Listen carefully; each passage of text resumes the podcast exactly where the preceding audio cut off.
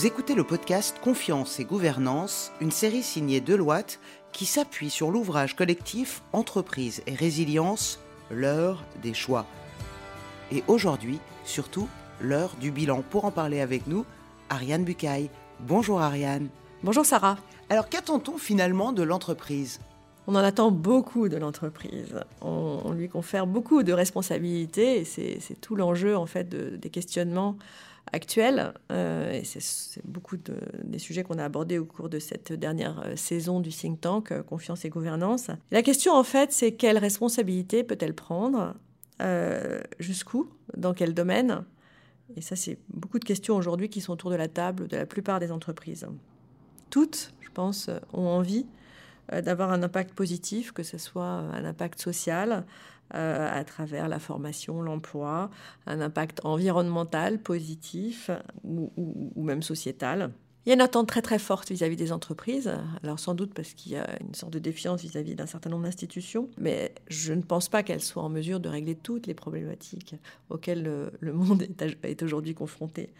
Mais personnellement, je pense qu'au-delà de tout ce qu'on vient de se dire, elles peuvent apporter une forme de confiance dans la société et l'économie euh, qui est absolument primordiale. Alors, comment la, gouvernance euh, peut aider à redessiner l'entreprise? Alors, la gouvernance, elle est là pour la gouvernance non exécutive, elle est là pour épauler les dirigeants, elle est aussi là pour les challenger. Et c'est tout cet équilibre, en fait, qu'il faut trouver. et c'est tout le bénéfice d'un œil extérieur par définition, quand on a quelqu'un qui regarde par-dessus son épaule, on, se pose forcément nécessairement un petit peu plus de questions. Encore faut-il qu'il y ait le bon niveau d'information qui soit communiqué euh, à la gouvernance par l'entreprise. Encore faut-il que la composition du board lui permette d'appréhender en fait tous les nouveaux sujets auxquels l'entreprise est confrontée, des sujets qui sont extrêmement complexes. On parle des enjeux digitaux, c'est d'une complexité euh, effrayante qui a des impacts évidemment non seulement informatiques mais aussi sur le business model, sur la création de valeur, etc., etc. Les enjeux RSE, on en parle, c'est sympathique dans les journaux, mais quand il faut véritablement agir, transformer l'entreprise, c'est autre chose. Et le diable, évidemment, dans les détails, sans parler euh, des nouveaux risques tels que les enjeux cyber, etc. Tous ces enjeux, en fait, qui sont extrêmement, extrêmement complexes à aborder donc qui, qui, requiert en fait de, nouvelles, de nouveaux types de compétences. Et donc je pense que le conseil aujourd'hui, en fait, pour redessiner, pour contribuer à redessiner l'entreprise, il doit se former de façon permanente pour pouvoir aborder ces sujets. Dans tous les cas, dans tous les cas, je pense que son rôle, c'est de travailler sur le long terme. Et sa vision, et je ne l'oppose pas à celle du management, qui travaille à la fois sur le court terme, le moyen terme et le long terme, mais je pense que le board et la gouvernance non exécutive, ses prérogatives essentielles, c'est de regarder la création de valeur à long terme, notamment pour l'actionnaire, mais pas seulement, et pour l'ensemble des parties prenantes. C'est-à-dire que le court terme, moyen terme, long terme peuvent faire bon ménage Normalement, ils devraient pouvoir faire bon ménage. On les oppose beaucoup et notamment dans la relation investisseur-entreprise. Mais euh, j'ai espoir, ça n'est pas le cas complètement aujourd'hui, il faut être tout à fait honnête, mais j'ai espoir qu'un jour, euh, cette notion de création de valeur durable sera partagée en fait par l'ensemble des parties prenantes. Quel est le principal choix que l'entreprise doit poser selon vous? Il y en a je pense, qui, est euh, fondamental, c'est de faire le choix, en fait, de travailler sa résilience. La période n'est plus à l'heure des paris. On a eu une période où on pouvait, euh, on pouvait jouer, en fait. Et voilà. Je pense qu'aujourd'hui, en fait, euh, le monde économique, de façon générale, a, acquis une forme de maturité autour de ces sujets. Et donc, la, la question, c'est, au fond, en fait, quelles sont les priorités à court, moyen et long terme qu'il faut mettre en place. Avec, ça, c'est une conviction profonde et personnelle, mais qui est partagée, je pense, euh, avec euh, l'essentiel des membres de notre think tank, c'est que l'humain doit être au centre. À la fois les talents, euh, qui sont de plus en plus rares, mais également la formation, mais de façon plus large, en fait, la contribution, la contribution sociétale de l'entreprise doit être au centre. Et on n'a pas encore parlé de raison d'être. Je me demande pourquoi vous ne m'avez pas encore posé cette question. Alors? L'humain doit être quelque part au centre de la raison d'être des entreprises. Et j'ai regardé, euh, enfin, parce que c'est amusant de regarder les raisons d'être qui ont été, euh, qui ont été définies et, publiées par les différentes entreprises au cours des, de l'année et demie qui vient de s'écouler. Et c'est vrai que ce sujet est, est au centre et c'est heureux. Peut-être un dernier point sur cette question de choix. Je pense que ce qui est important, c'est la lisibilité des actions. C'est-à-dire, euh, au regard de la stratégie, euh, les entreprises expriment une stratégie de façon régulière auprès de leurs investisseurs, auprès des analystes, auprès du public. Et je pense que ce qui est important, c'est que elles disent ce qu'elles font, elles font ce qu'elles disent. Et je pense que c'est de plus en plus essentiel dans un monde où euh, la transparence est requise. De quelle façon, justement, cette entreprise peut-elle pivoter?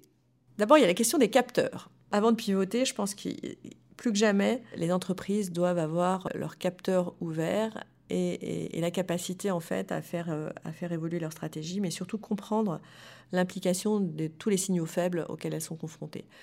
Et je dirais que le niveau de complexité aujourd'hui, à la fois, enfin je l'ai évoqué tout à l'heure, mais également euh, la question de la mondialisation, euh, enfin de tous ces enjeux en fait extrêmement complexes auxquels elle a à faire face. Donc ça, je pense que c'est une première étape absolument essentielle avant de faire des choix et rentrer en fait dans une phase véritablement de pivot. Alors le pivot, c'est, je pense que c'est ce qui est le plus dur, parce que d'abord, euh, bah, d'abord le cerveau aime l'inertie, et ça c'est euh, pas seulement le mien, mais je pense que c'est général. En fait, il y a bon nombre d'études sur le sujet. Pivoter, ça veut dire renoncer, ça veut dire renoncer à certaines activités euh, pour se lancer dans l'inconnu ou du moins sur des, des, sujets qui sont, qui sont plus difficilement difficiles à appréhender. Ça veut dire aussi réallouer le capital. Et tout est question de rythme. Tout est question de choix. Euh, il y a certains groupes qui se sont lancés en fait dans cette démarche de façon rapide, vu trop rapide par certains analystes, euh, pas assez rapide par d'autres. Tout est question également d'explicitation. Mais je pense que c'est véritablement en fait ce qui a ce qui est le plus difficile à faire. En fait, il faut réussir sa figure de, de, pivot, mais il faut, il faut se préparer un peu parce que tout le monde a l'impression, on a l'impression que tout le monde a, a peur de louper le train de l'avenir. Et donc on se lance dans des grands changements. Mais comment on prépare justement Vous dites que c'est très difficile le pivot. Comment on peut s'y préparer? Je ne sais pas si on peut s'y préparer parce que, bah, évidemment, il y, a des, occasions manquées, perdues qui se, qui, se, qui se présentent. Et je pense que c'est là aussi que le board a son importance. Il n'y a pas trop, en fait, entre un board et des dirigeants dans cette prise de décision. Euh, il faut embarquer les collaborateurs également. Et puis, il faut, faut, être réaliste. En face des entreprises, il y a des investisseurs qui ont souvent des positions très ambivalentes sur le sujet à la fois elle réclame et elle requiert en fait des changements, des transformations profondes, à juste titre, et à la fois, quand celles-ci s'opèrent et que les résultats ne sont pas au rendez-vous de façon immédiate ou quasi immédiate, euh, la situation est très compliquée et très punitive pour les entreprises. Donc c'est vraiment, je, pense, c'est le sujet le plus dur, mais ce n'est pas parce que c'est le plus dur qu'il ne faut pas s'y atteler, bien au contraire. En quoi peut-elle apporter une certaine forme d'apaisement? Alors l'apaisement, on en a fait la postface de notre, de notre ouvrage. L'apaisement, en fait, c'est d'abord l'apaisement managérial et après la séquence qu'on vient de vivre. Pourquoi on a mis cette postface dans, ce, dans cet ouvrage? C'est parce que euh, on a été dans un état de quasi euh, guerre, enfin crise permanente. Euh, et donc, il est absolument, absolument clé euh, de rétablir une forme d'apaisement managérial qui, évidemment s'accompagne, et c'est pas parce qu'on parle d'apaisement en fait qu'on ne parle pas de poursuivre les enjeux de transformation, mais c'est, je dirais, une forme de leadership et de management qu'il faut euh, parvenir à mettre en place. Et je pense que ça, ça transparaît et ça peut transparaître en fait euh, globalement à l'extérieur de l'entreprise qui joue un rôle clé. On le sait dans bon nombre de sondages en France, quand on interroge des Français, c'est très particulier à la France, bah, les Français expriment une défiance vis-à-vis du monde de l'entreprise, en revanche une grande confiance vis-à-vis de leur propre entreprise. Et je trouve que ça c'est très intéressant. Allier cette notion en fait d'apaisement, cette notion de confiance, en fait est à mon avis très puissant en fait pour euh, pour apporter cette forme de confiance dans, l'économie de façon générale et la société de façon générale. Vous disiez tout à l'heure qu'on ne peut plus jouer. Est-ce que jouer c'est le risque? Est-ce que prendre des risques est-il encore possible aujourd'hui? Je pense qu'une entreprise qui ne prend pas de risques meurt. Ça, c'est la première réponse. Donc, il est essentiel de prendre des risques. Après, il faut prendre des risques qui sont calculés. On peut échouer. Il faut prendre des risques. Il faut savoir échouer. Mais il faut pas. Faut, que ça soit fait dans une, dans une certaine mesure. En tout cas, il n'est pas question de mettre l'entreprise par terre. C'était ça mon point. Dans le monde de l'entreprise, et vous le savez bien, c'est très à la mode de parler de résilience. Alors moi, je voulais votre définition de la résilience. Alors, la définition résilience pour une entreprise à votre avis, est-ce qu'elle est plus proche de la résilience physique Je vous donne la définition physique. Valeur caractérisant la résistance au choc d'un métal? Deuxième, résilience psychologique, capacité à surmonter les chocs traumatiques. Troisième, résilience écologique, capacité d'un écosystème ou d'une espèce à retrouver un état d'équilibre après un événement exceptionnel. Et enfin, résilience informatique, capacité d'un système ou d'un réseau à continuer de fonctionner en cas de panne. Eh bien, merci pour ces définitions extrêmement détaillées. Et ben moi, je pense que c'est les quatre. La résilience physique, on, le sait, hein, il y a des enjeux de euh, que ce soit de supply chain, on a des enjeux même euh, liés à l'écologie en fait. voilà, donc il, faut être au bon endroit euh, et se préparer au pire le cas échéant. la résilience psychologique est absolument clé. On a parlé d'apaisement tout à l'heure, mais c'est effectivement en fait un des éléments. La résilience écologique essentiel également. En fait, euh, tous ces enjeux doivent être pris en compte.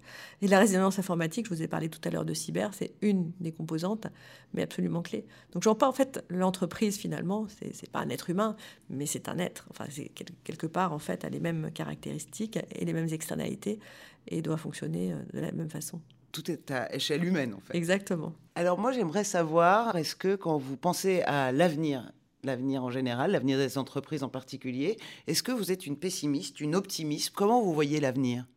Moi, je suis extrêmement optimiste. À la tête des entreprises, globalement, des gens euh, brillants, intelligents. On a beaucoup de talents, en particulier en France, mais pas seulement. Et on sait créer de la valeur. Et je pense que la prise de conscience récente autour de la raison d'être a fondamentalement changé le logiciel en un an et demi. Et c'est étonnant d'ailleurs, en fait. Dans si peu de temps, le logiciel des uns et des autres, en fait, ait pu, pu se transformer pour passer vraiment d'une vision euh, profit-actionnariat à une, à une vision euh, raison d'être et prise en compte des parties prenantes en aussi peu de temps. Je trouve ça étonnant. Et c'est, ça me remplit d'enthousiasme et d'optimisme. Est-ce qu'il y a une phrase comme ça d'un, d'un auteur, écrivain, euh, chanteur, je ne sais pas, qui est comme ça dans votre tête, qui vous guide, une phrase qui vous guide comme ça, qui est importante pour vous? Je n'ai pas de phrase, mais ce que je sais, et fondamentalement c'est la façon dont j'agis, c'est que euh, l'avenir est devant nous euh, et, ce qui est passé est passé. Et, et je pense que c'est bien de se retourner vers le passé pour en tirer éventuellement des leçons, mais je pense qu'il ne faut jamais avoir de regrets. Ariane Bucaille, merci beaucoup. Merci à vous, Sarah.